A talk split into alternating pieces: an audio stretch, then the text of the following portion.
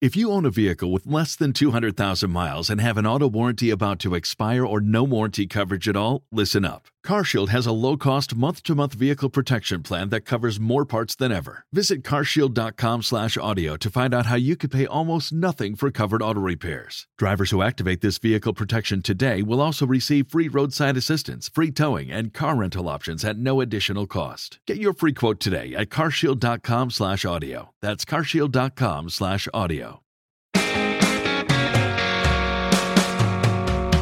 Welcome to another episode of the Dose of Leadership podcast, the show that brings you inspiring and educational interviews with today's most relevant and motivating leaders.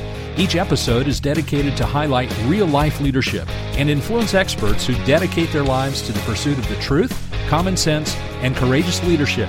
And now, here's your host, Richard Rierson. Hello, Dose of Leadership fans. Welcome to the show. Great conversation today. Amy Downs is on the show. What a fascinating journey she's been on.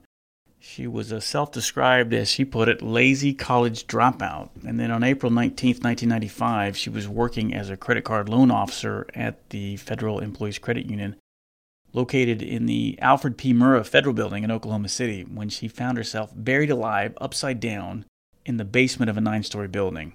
What a tragic event with 168 people killed and more than half of her colleagues dying from the deadliest act of domestic ty- violence in American history. Downs was one of the last people pulled out of the rubble alive. She was pulled out six hours after the bombing took place. And she's not a miracle because she survived the bombing, which is an amazing story by itself, but it's the transformation that took place in her life after the bombing that is the miracle story. And now, 25 years later, she is anything but lazy. In fact, she is the CEO of the exact same credit union that crumbled to the ground in 1995. She's got a new book out there called Hope is a Verb My Journey of Impossible Transformation. She became a mom. She went back to college, attained her MBA. She lost 200 pounds and became an Ironman at the age of 50. And the important thing is, this is not an overnight transformation. It's the result of hard work, determination, a near death scenario that prompted massive, massive change.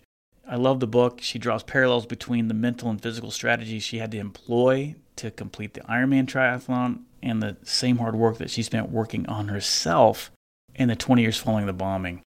Fascinating, powerful conversation. You're really going to enjoy Amy Downs. Uh, just an amazing story.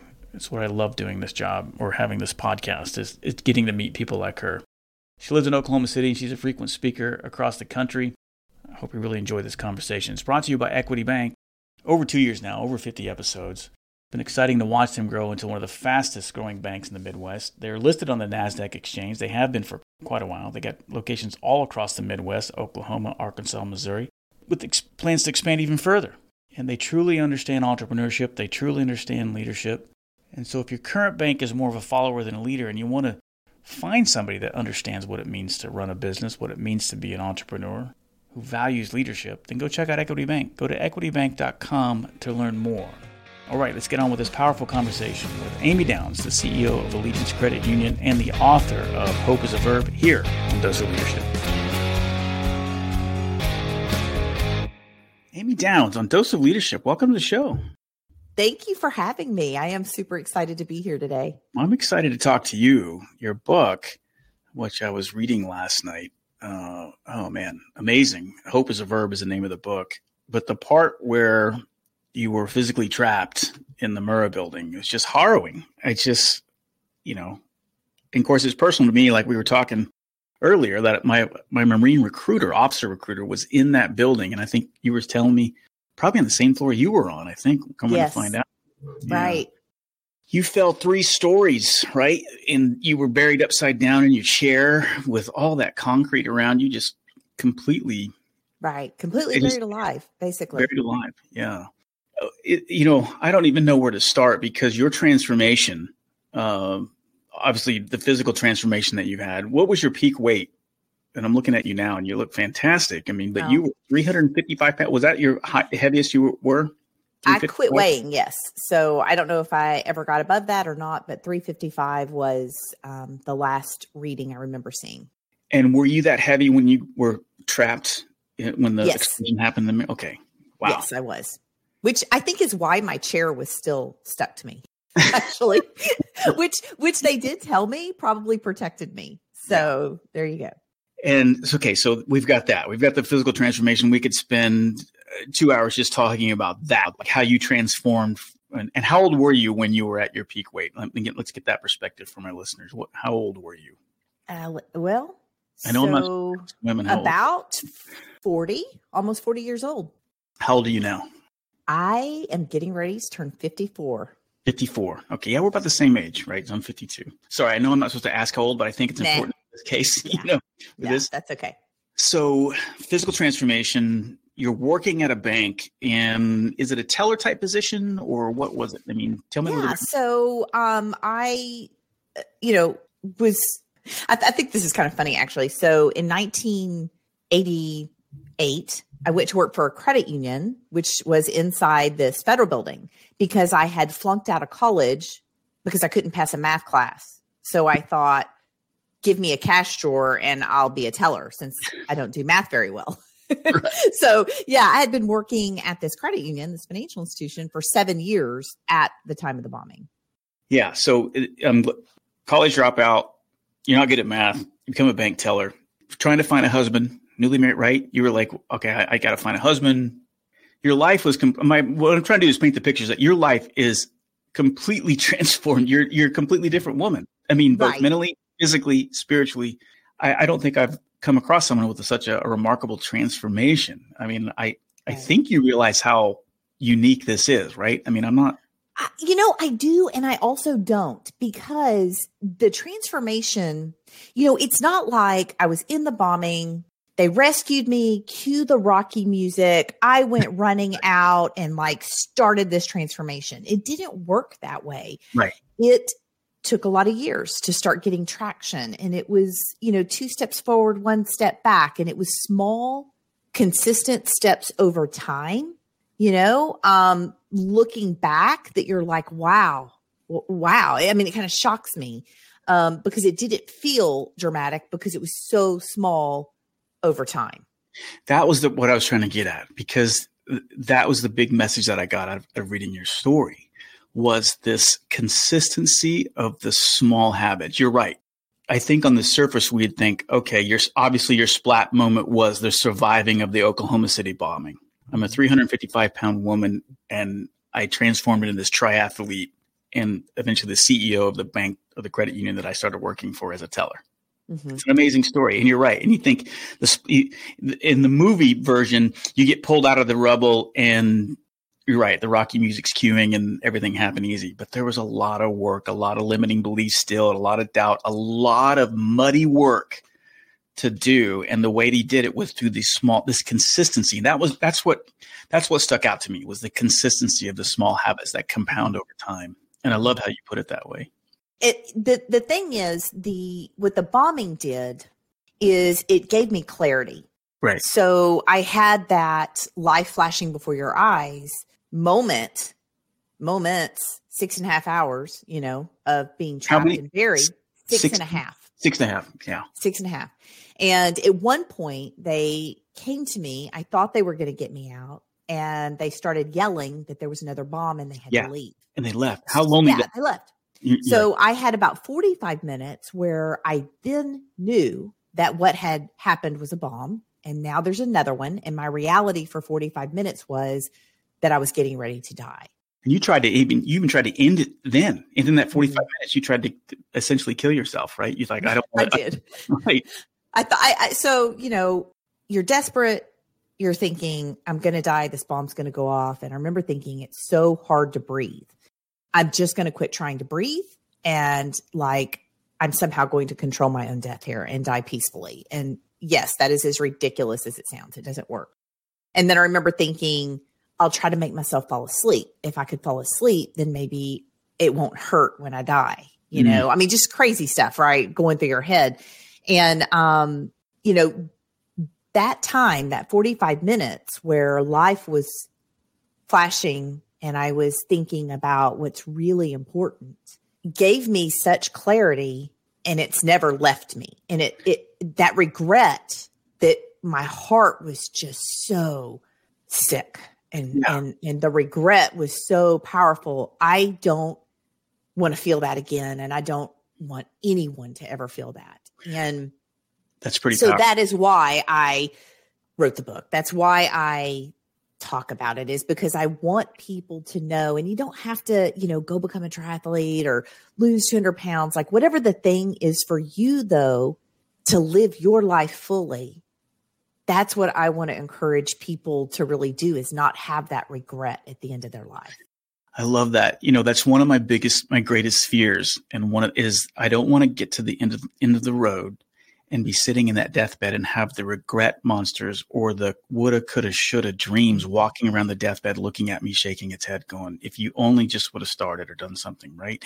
And so I love how you said about the clarity piece. So emphasize what were some of the clarifying moments? What was that alignment and clarity that became crystal clear after that splat moment? So the first thing that became clear to me, um, you know, well was the obvious. I was getting ready to die. Yeah. And I'm thinking, you know, I really probably should have been paying attention to my spiritual life. Yeah. like, you know, so that was the one in front of me. I'm getting ready to step over to eternity and I've not had I've not been nurturing any side of of my spiritual life and and so immediately I realized how important that was to me. Um relationships with my family back home I had let slide because I had gained 200 pounds. I was ashamed, I was embarrassed, and I didn't want to see them. So I didn't go back home. And this was before, you know, we all had cell phones and right. email. And so those relationships just deteriorated. And so in those moments, I realized that relationships are actually the most important, precious thing we have, whether that's your relationship with God or your family or your friends, mm-hmm. like that's important. Um, and then the other side of that is the in the relationship with others is helping and serving others and mm-hmm. realizing that that's really the purpose that I want to have in life is to feel that I am helping and serving other people. And so now I'm dying and I've really lived this rather selfish, complacent, floating through life, you know, life. And I felt like there was just nothing to show for me having lived, you know.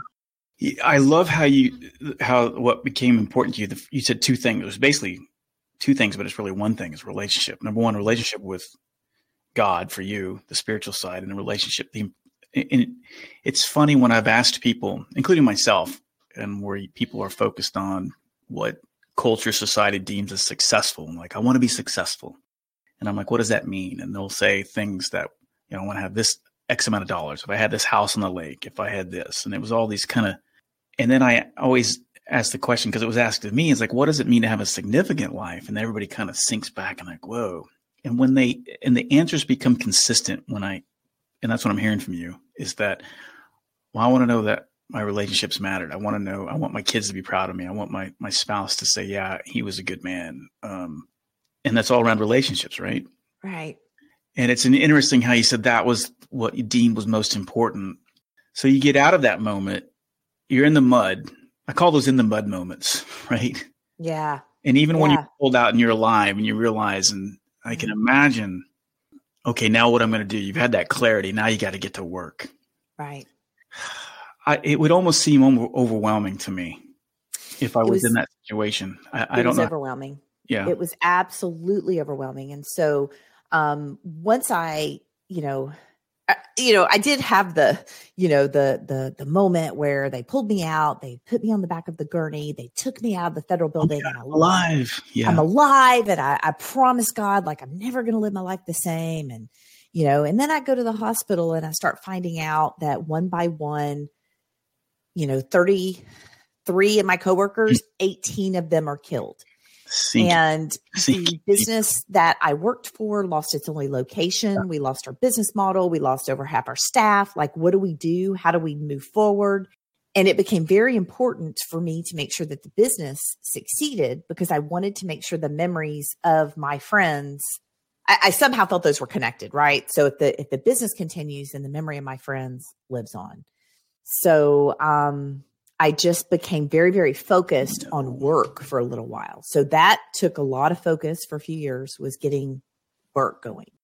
But I never forgot that burning desire to want to live my life different. I didn't quite know how to do it yet, but there was something different in me that I knew I wanted.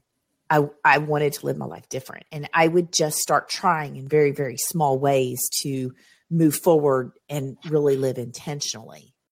I love that answer because the reality of the depressed of, of you're in the mud and hooray i'm pulling myself out of the mud. And then the reality of the gravity of the situation starts presenting itself the deaths. Yeah it's not the, mud it's quicksand. Yeah. Yeah. And it, it, the gravity of like oh my god it, nothing like this has ever happened in the united states. I mean it's a national it's a worldwide news event. Um, babies were killed i mean it's just I, you're going to sink even further. But the yeah. burning desire was still there, and you had the courage to at least recognize it, or had the self awareness and the courage to recognize that it was still there. That's mm-hmm. interesting to me. That I mm-hmm. find that fascinating because you and I can experience the same event, and I'm sure there are people who survivors who were in that event that um, there were survivors there that didn't do what you did, they sunk even further and some have never even recovered, right? I mean, that's the reality. And that, that fascinates me that you and I can experience the same traumatic event. One of us excels and takes that like you did. And like myself, I turned to drugs and maybe even suicide. I, I'm fascinated by that juxtaposition or that choice, if that makes sense. So I think, I think a, a, very important thing that worked in my favor was that um, we had a CEO come to work for us. Our, our CEO retired that we had at the time of the bombing. A new CEO came on board, and she was a mentor to me. And um, she was someone who studied leadership and um, you know studied successful people, studied their habits, and I began. I was very impressed with her, and I started trying to, you know, emulate her. And I remember one time she asked me, she said, uh, you know, Amy, if you had a magic wand, what would you do? Is the magic wand question. But it, it was so powerful because, you know, when she first said it, I was like, huh? Like a magic wand? What? And she goes, and I was hesitant to say the answer. And she goes, no, there's no wrong answer. You have a magic wand. And somehow that silly thing, you have a magic wand, there's no wrong answer, opened up my mind to possibilities that I might not have thought of before. And I suddenly started saying, well, and this was about business, but I started saying, like, you know, our culture would be great. We would, all these things we would do. And the most powerful thing she said to me, though, was this given your current situation and your current limitations, what is one small thing you can do to move forward? And what that did was it took me out of being the victim role because now all of a sudden what she did was she put it on me. Like, yeah. okay, you just dreamed up this this thing you want. Now what is one thing that you can do to move forward in that? And I remember walking away from that conversation just like, wow, like what just happened? Mm-hmm. And so we learned to get really good at making these action steps that were so small you couldn't screw them up. And one day I was sitting there and I, I thought, you know, we have, I'm, I'm like a rock star at work.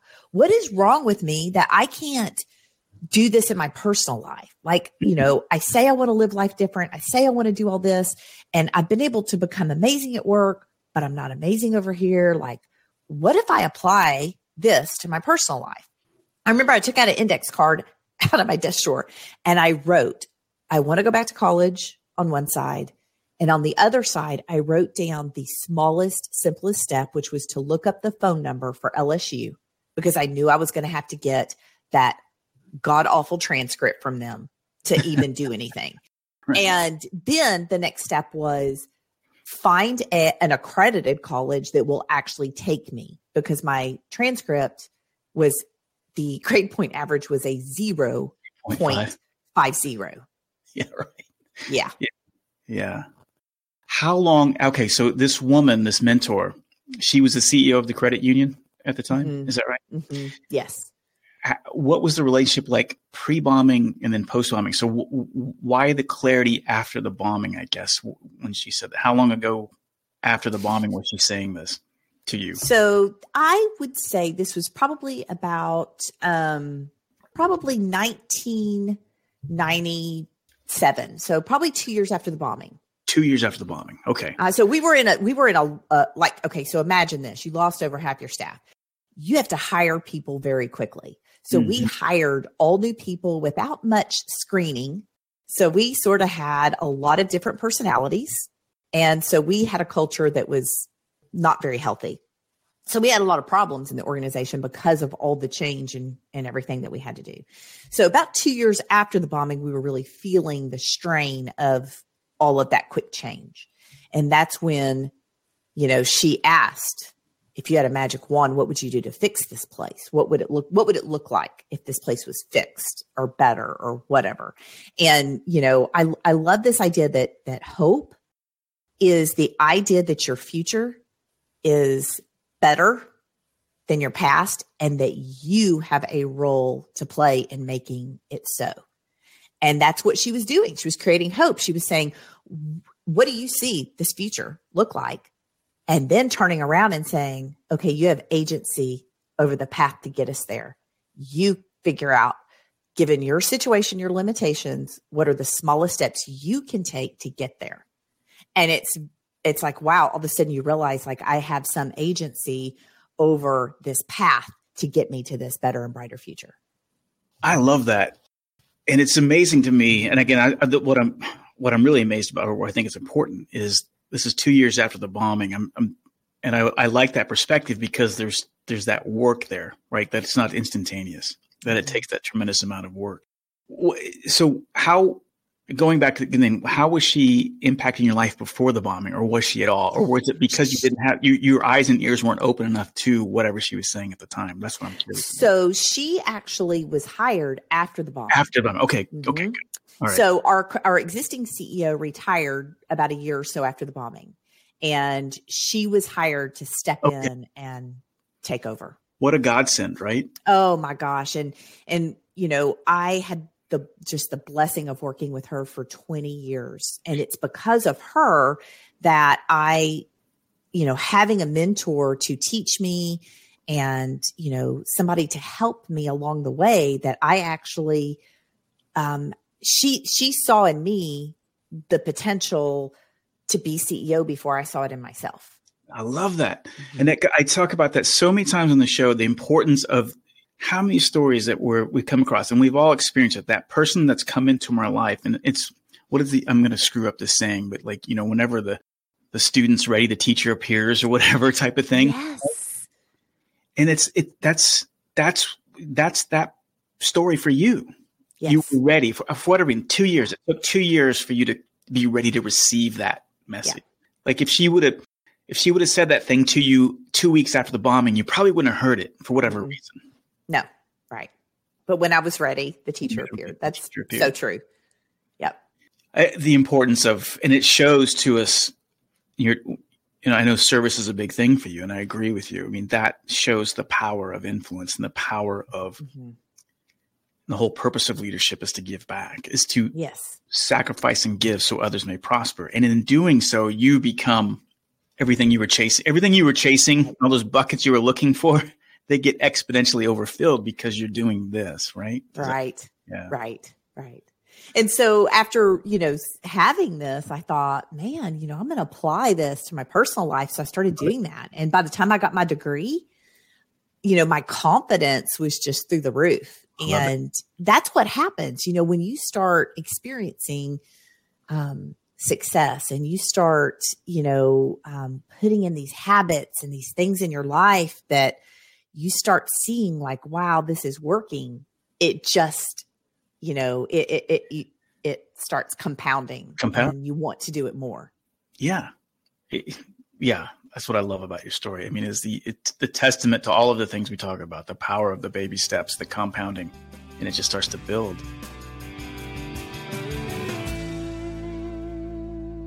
Hey, we're about halfway through the conversation, but I wanted to take the time to talk about my good friends, the sponsor here of this special series at Equity Bank. Have you ever noticed that most business bankers seem to really understand just one thing? It's banking, right? And not a lot about business. It makes sense since most banks were built generations ago and now they're often run by caretakers, not business builders. Well, it's not the case here at Equity Bank. The bankers at Equity Bank didn't inherit a bank generations ago. They built one of their own.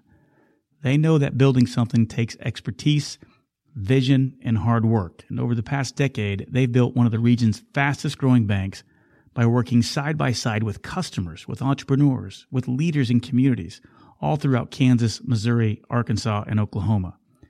Recently, Equity Bank was listed on the NASDAQ exchange, which gives them even greater capabilities to take on those big deals that growing businesses need to keep on growing. So if you're tired of talking to bankers who've never really ran or owned or built a business, then I think you're going to be pleasantly surprised when you talk to my friends at Equity Bank.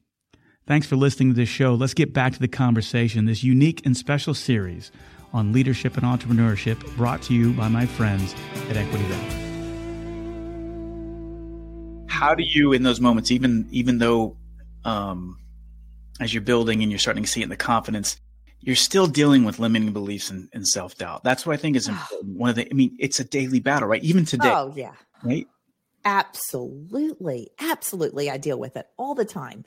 Um, How do you slay those dragons? How do you battle that when it, when it presents itself? And I love that term, slay, slay your dragons. I heard that on your podcast uh, earlier and I wrote that down because mm-hmm. that is so true.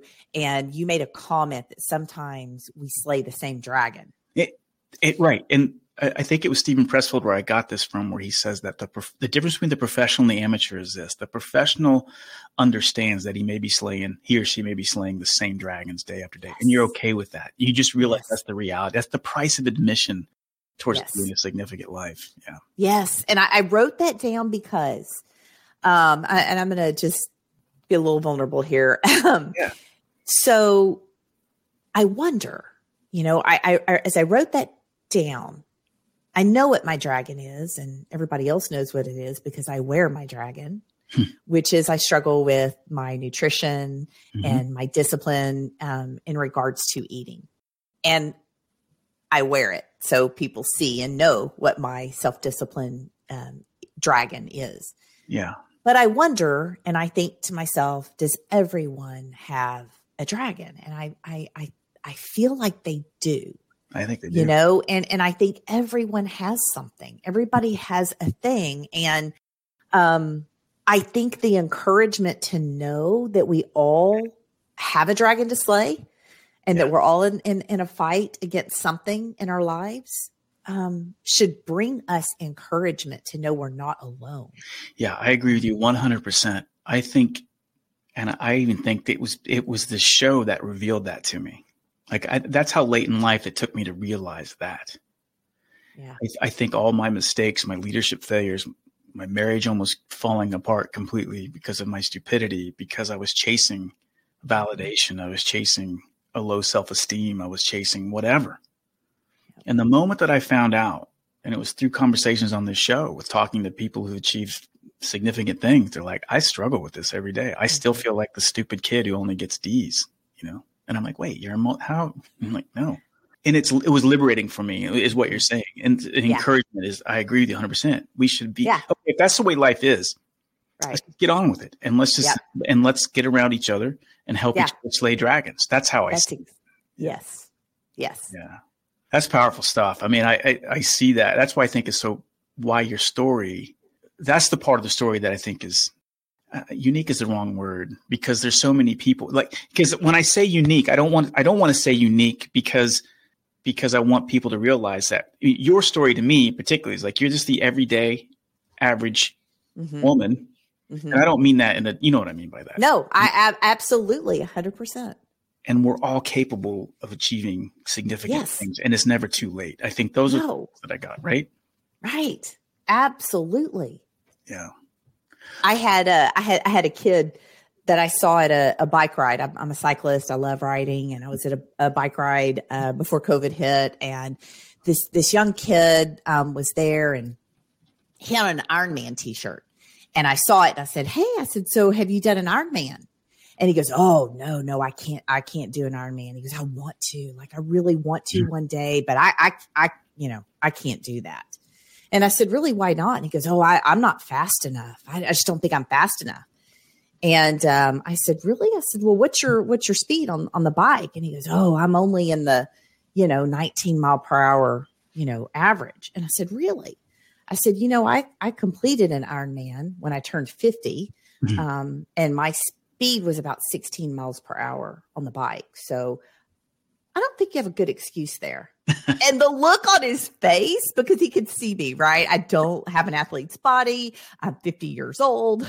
And he looks at me and you just see the look on his face like, oh, holy crap. Like if she can do it, well, then yeah. heck, maybe I can do it. And that's my point. And it's not, you know, if you, if you set your mind to it and you you exercise that discipline and those you know i love i love the book tiny habits by yeah. BJ Fogg and love you it. know you you set about intentionally putting some habits and some things in your life to walk you toward that thing you want you'll get there. You will get there. Yeah. Yeah. It's it's the daily grind though. I think and, and i and i think one message one other message i get out of your book is that even though this is a process and it's a grind and it takes a while, it's it's a joyful discomfort, right? And mm-hmm. I think that's something you've come to realize late in life. Being a triathlete, you cannot be a successful triathlete or any kind of athlete that has that level of endurance without it being joyfully difficult. I love that phrase. You know what I mean? yeah. It sucks terribly. Embrace embrace the suck. Embrace the suck, right? Yeah. Yep. Because when you but when you get on the other side of it, it gives I don't know. I, I, think about like and I look at all those things that I've I've been in the miserable of situations and I just kept pressing forward and just the way that you feel afterwards is it's almost it's physically and mentally hard to describe. It's hard to put into words for me anyway. It is right. Mm-hmm. But well, the, the, I have a I have a saying um, in my closet that I see every morning, and it's the you know the more difficult the challenge, the greater the glory. Like, mm. isn't that true? Like, if we didn't face those those hardships and those challenges, then what? Where would the joy be? Right? It, it's it's only for the dark of the night that we're like absolutely. the joy of the morning. You That's, know. I love that because it, uh, the other. Yeah, I love how you put that because I think the the alternative to that is a life of mediocrity, mm-hmm. and to me, yeah. I think that's the death nail. And that's to, what I had before. It right. was not painful. It was complacent, and it was just floating through complacent mm-hmm. boring, comfortable life. Right. And it and leading a significant life, a not mediocre life, doesn't have to be a triathlete becoming a CEO. It's whatever's personal to you. I think is the important thing, right? So That's I think exactly some, right. I think sometimes people like, well, I don't. Yeah, well, you don't have to be a triathlete. What it, it whatever your victory is, I mean, that's to you and and the- and and that's where and i know you i've heard you talk about this is the you know the power of those morning habits. Yeah.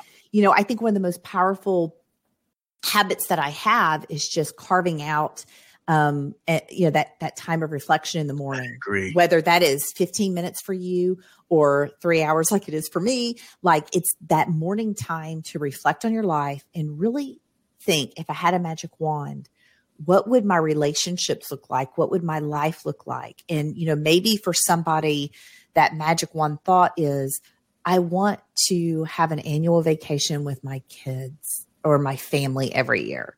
Right. And so the, the grind for them, the slow for them is setting aside the, you know, $50 a paycheck or whatever it is, you know, to save the money for the trip, scheduling the trip. But on that trip, they're going to build these relationships maybe and you know and then five years later they do this every year and they look back and they have a closer relationship you know with their family. I mean it's it you know it, it could be different things for different people. And i think it's the it's the baby steps piece. I agree with you. I think nothing has has helped me or trans or helped set me on the path of transformation and transformation may be too long a word uh, uh, a renovation i guess right? We're always like that. right um, because transformation is like I've completely stripped myself because I got a lot of good stuff, right? That's what I want to look at. I mean, I got a lot of good stuff I can build on. I just want to renovate some renovate. I like that bad parts of my life. And I think I was focused on transformation. I'm like, yeah, I want to be the guy like Tim Ferriss. I want to get up and at 5 a.m. and I'm going to journal and I'm going to pray and then I'm going to write a thousand words for my next book and then I'm going to walk and then and then I'm going to make breakfast for my wife, and you know, and then I don't do any of those things, and I, I feel like a failure. And then I just said, you know what? I'm just going to get up and say five minutes of gratitude. I'm not going to look at my phone. I'm just going to go, you know what? I got a warm roof over my head. Somebody in this world does not have one right now. I have a warm bed. Look, my dogs are laying in the bed. I got healthy dogs. My kids are in the room. They're asleep. They're healthy. And you just build on it, right? Right. That, to me, that one little thing, just doing that, Yep. totally changed my life. Right. And then it's writing. Yeah. Yep. Exactly. Yeah. Okay, um, let's talk a little bit about spirituality because this is particularly when you deal with tragedies like this. Now, I know that in your book, and you do a great, you know, you started, you, you started finding some peace near the the end after your failed, you know, trying to kill yourself, hold your breath, and hopefully you go to sleep moment. Then you started just kind of talking to God in a normal way and not expecting much, and you and you kind of felt the presence, right? I thought that was kind of, I thought was a very powerful part of the book for me. And again, I'm not pushing anybody can believe whatever they want, but I do think there's Right. some level of I think there's a requirement Mm-hmm. of spirituality to have a to, to lead in this life. I I, th- I think it's a requirement. And I'm, and again, I'm not pushing a religion on anybody, but I do think there has to be a spiritual component that you're part of something bigger than yourself. That's, I was just getting ready to say that. I think it's the thing that I don't want to walk through this life and not think I'm not part of a bigger picture. Yeah, because it just feels so lonely, right? I mean, that Yeah. feels so cold. That's I'm with you. Yeah. Yeah.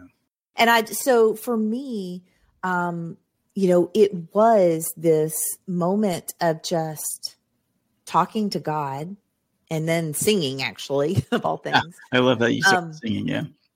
and feeling at peace with what was going to happen next.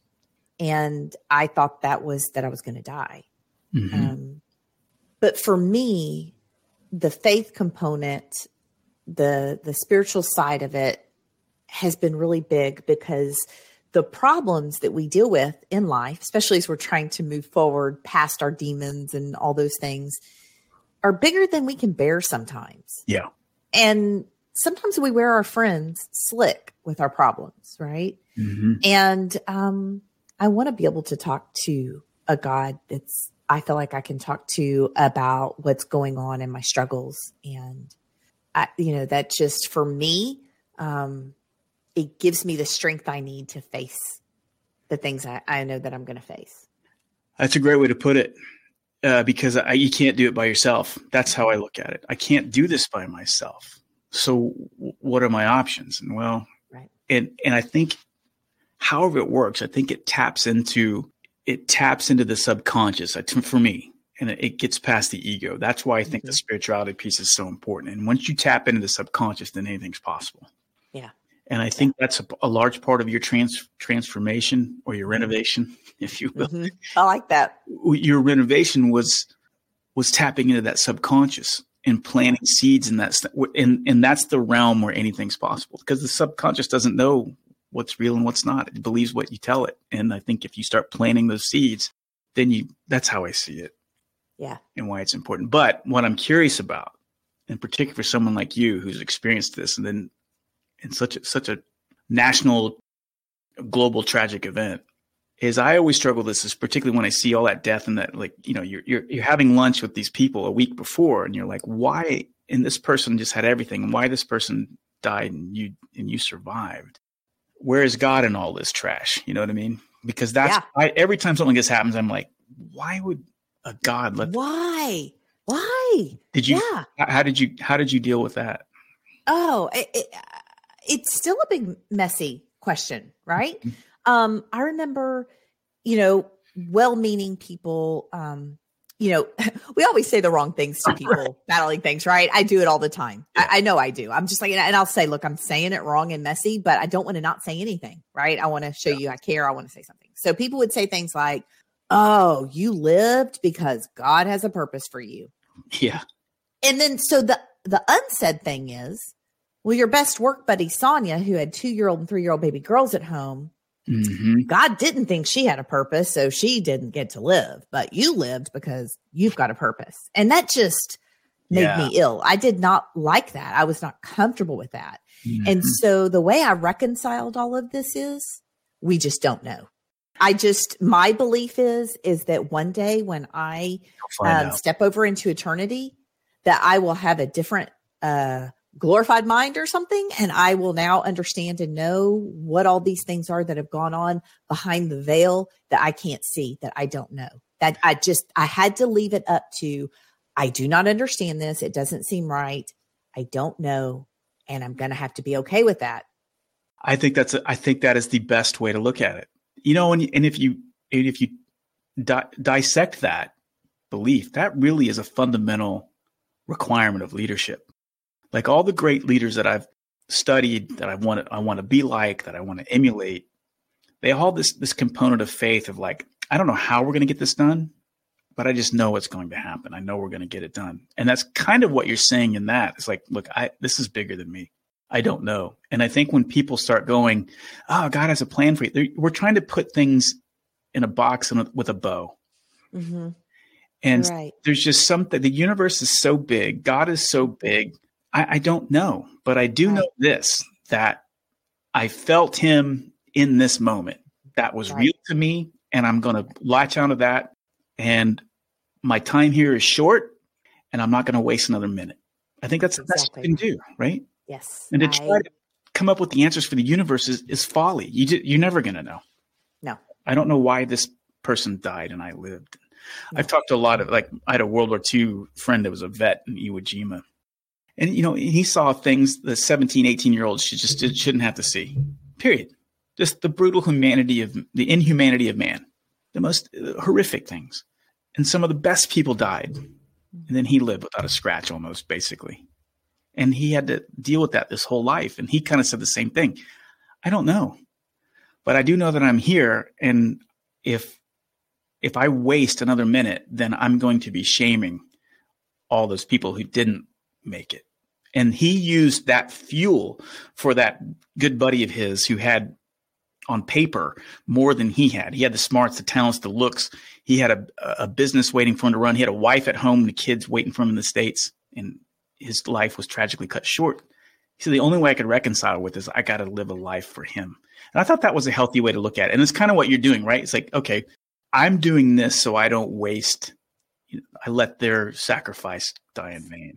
I, I think I, so understand that. Yeah, that's exactly how I felt. I felt like I have a second chance at life.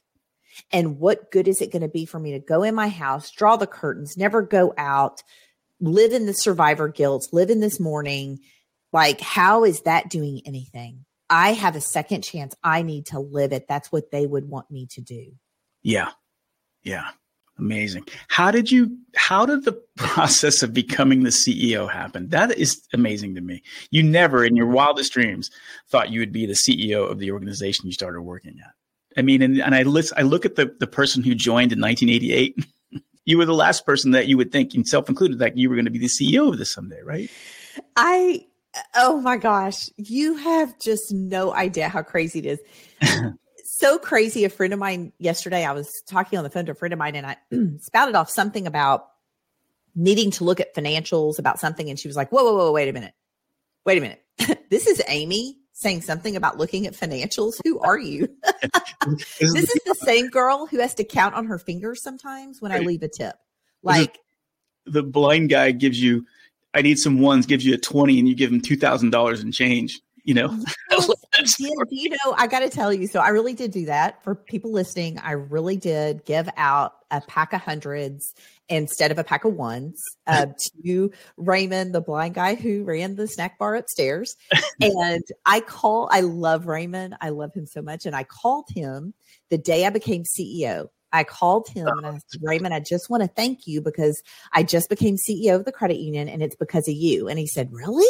And I said, Yeah, do you remember that time a long time ago when I gave you the hundreds? And he started laughing. Oh, yeah, I remember that. And I said, Well, you know, I could have gotten fired. He goes, Yeah, yeah, I know. That's why I brought it back and I was whispering to you. I said, Yeah, I know. and I said, Had you told everybody, I would have been fired. That's so, awesome. so yeah. Yeah. So so I'm the person that like is not the smartest or brightest, you know, but um I have a heart to serve. And yeah. I think most of us do. And I have an incredible executive team. And I have learned from all these smart leaders by following podcasts like yours that it is not about me. It is about me bringing out the best in my first team, hiring smart people to tell me what we need to do, and me getting out of their way, me giving them everything they need to succeed, and facilitating an environment where we have healthy conversations, which can mean healthy conflict, but that we get along, we trust each other, and we celebrate our wins together. And I am just really blessed that I was mentored by the best CEO in the world. And that's, awesome. that's, why I'm in this position that I'm in. That's so awesome. And, and it speaks volumes to, and, and validates everything we talk about on here is the power. You know, that whole command and control style of leadership is such, you're such a dinosaur if that's what you're embracing.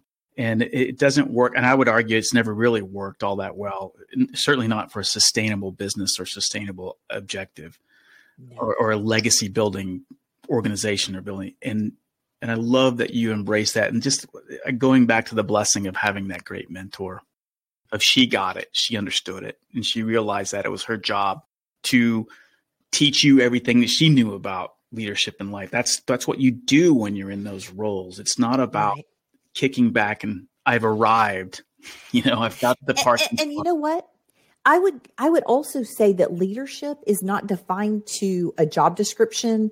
Yeah uh, uh, or being employed by that company because my mentor who left um, out of the blue about two weeks ago, I got a card in the mail at work from her specifically reminding me of my strengths, very specific what my strengths were, and that I was the right person for the right job at this right time.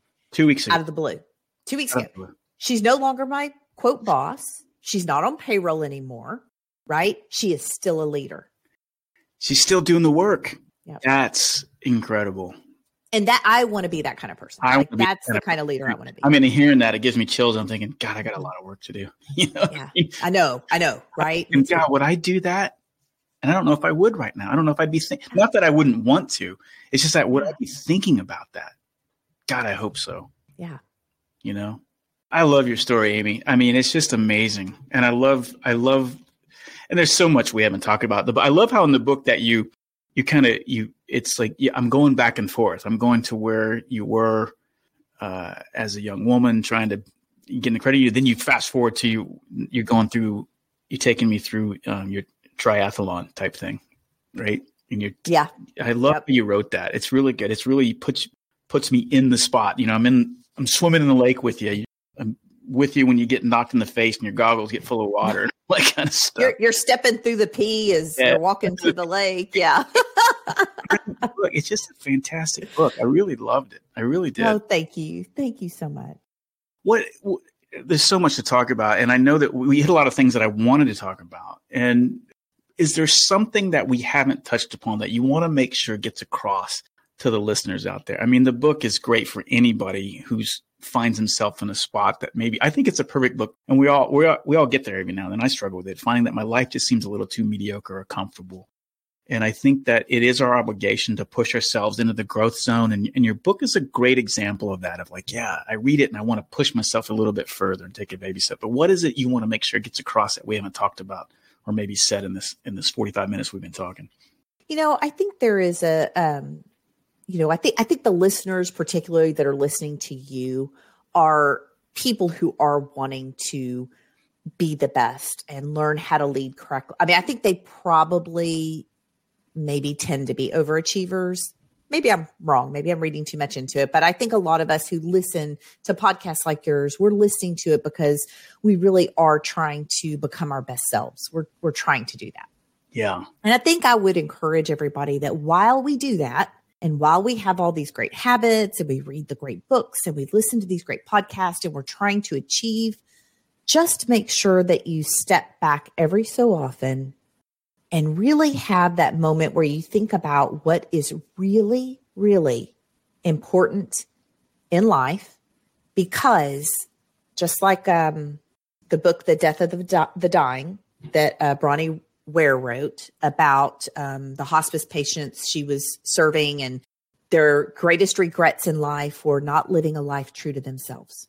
right? Mm-hmm. And so, and you spoke about regret. And so, you know, I don't think it's a deal where you have to live every moment like it's your last day and all that. I don't think that's possible. But I do think that you can strategically set aside time a few times a year, whatever that looks like for you, to really take a step back, look at your life, and just go, you know what? Is there some renovation that needs to take place? Is there is there some adjusting? Like have I gotten off course? Am I more focused on money or things? Am I focused on relationships? Like what what needs to be adjusted here? And yeah. just do that every so often. I think that's a great message, you know, and it doesn't take a bombing or near death experience to to realize that the, our lives have this worth and that we matter. I think that's important. I think sometimes we're like, oh, of course it's easy for you because you've had that. But uh, that, that's your message, though. I'm here to tell you, right. stop wasting the time, you know? Yes. And I think that. Yeah, you don't have to have that. All you need is just to set aside some time. And maybe you need to think about a magic wand or something to help you. But like, just, yeah, think about it.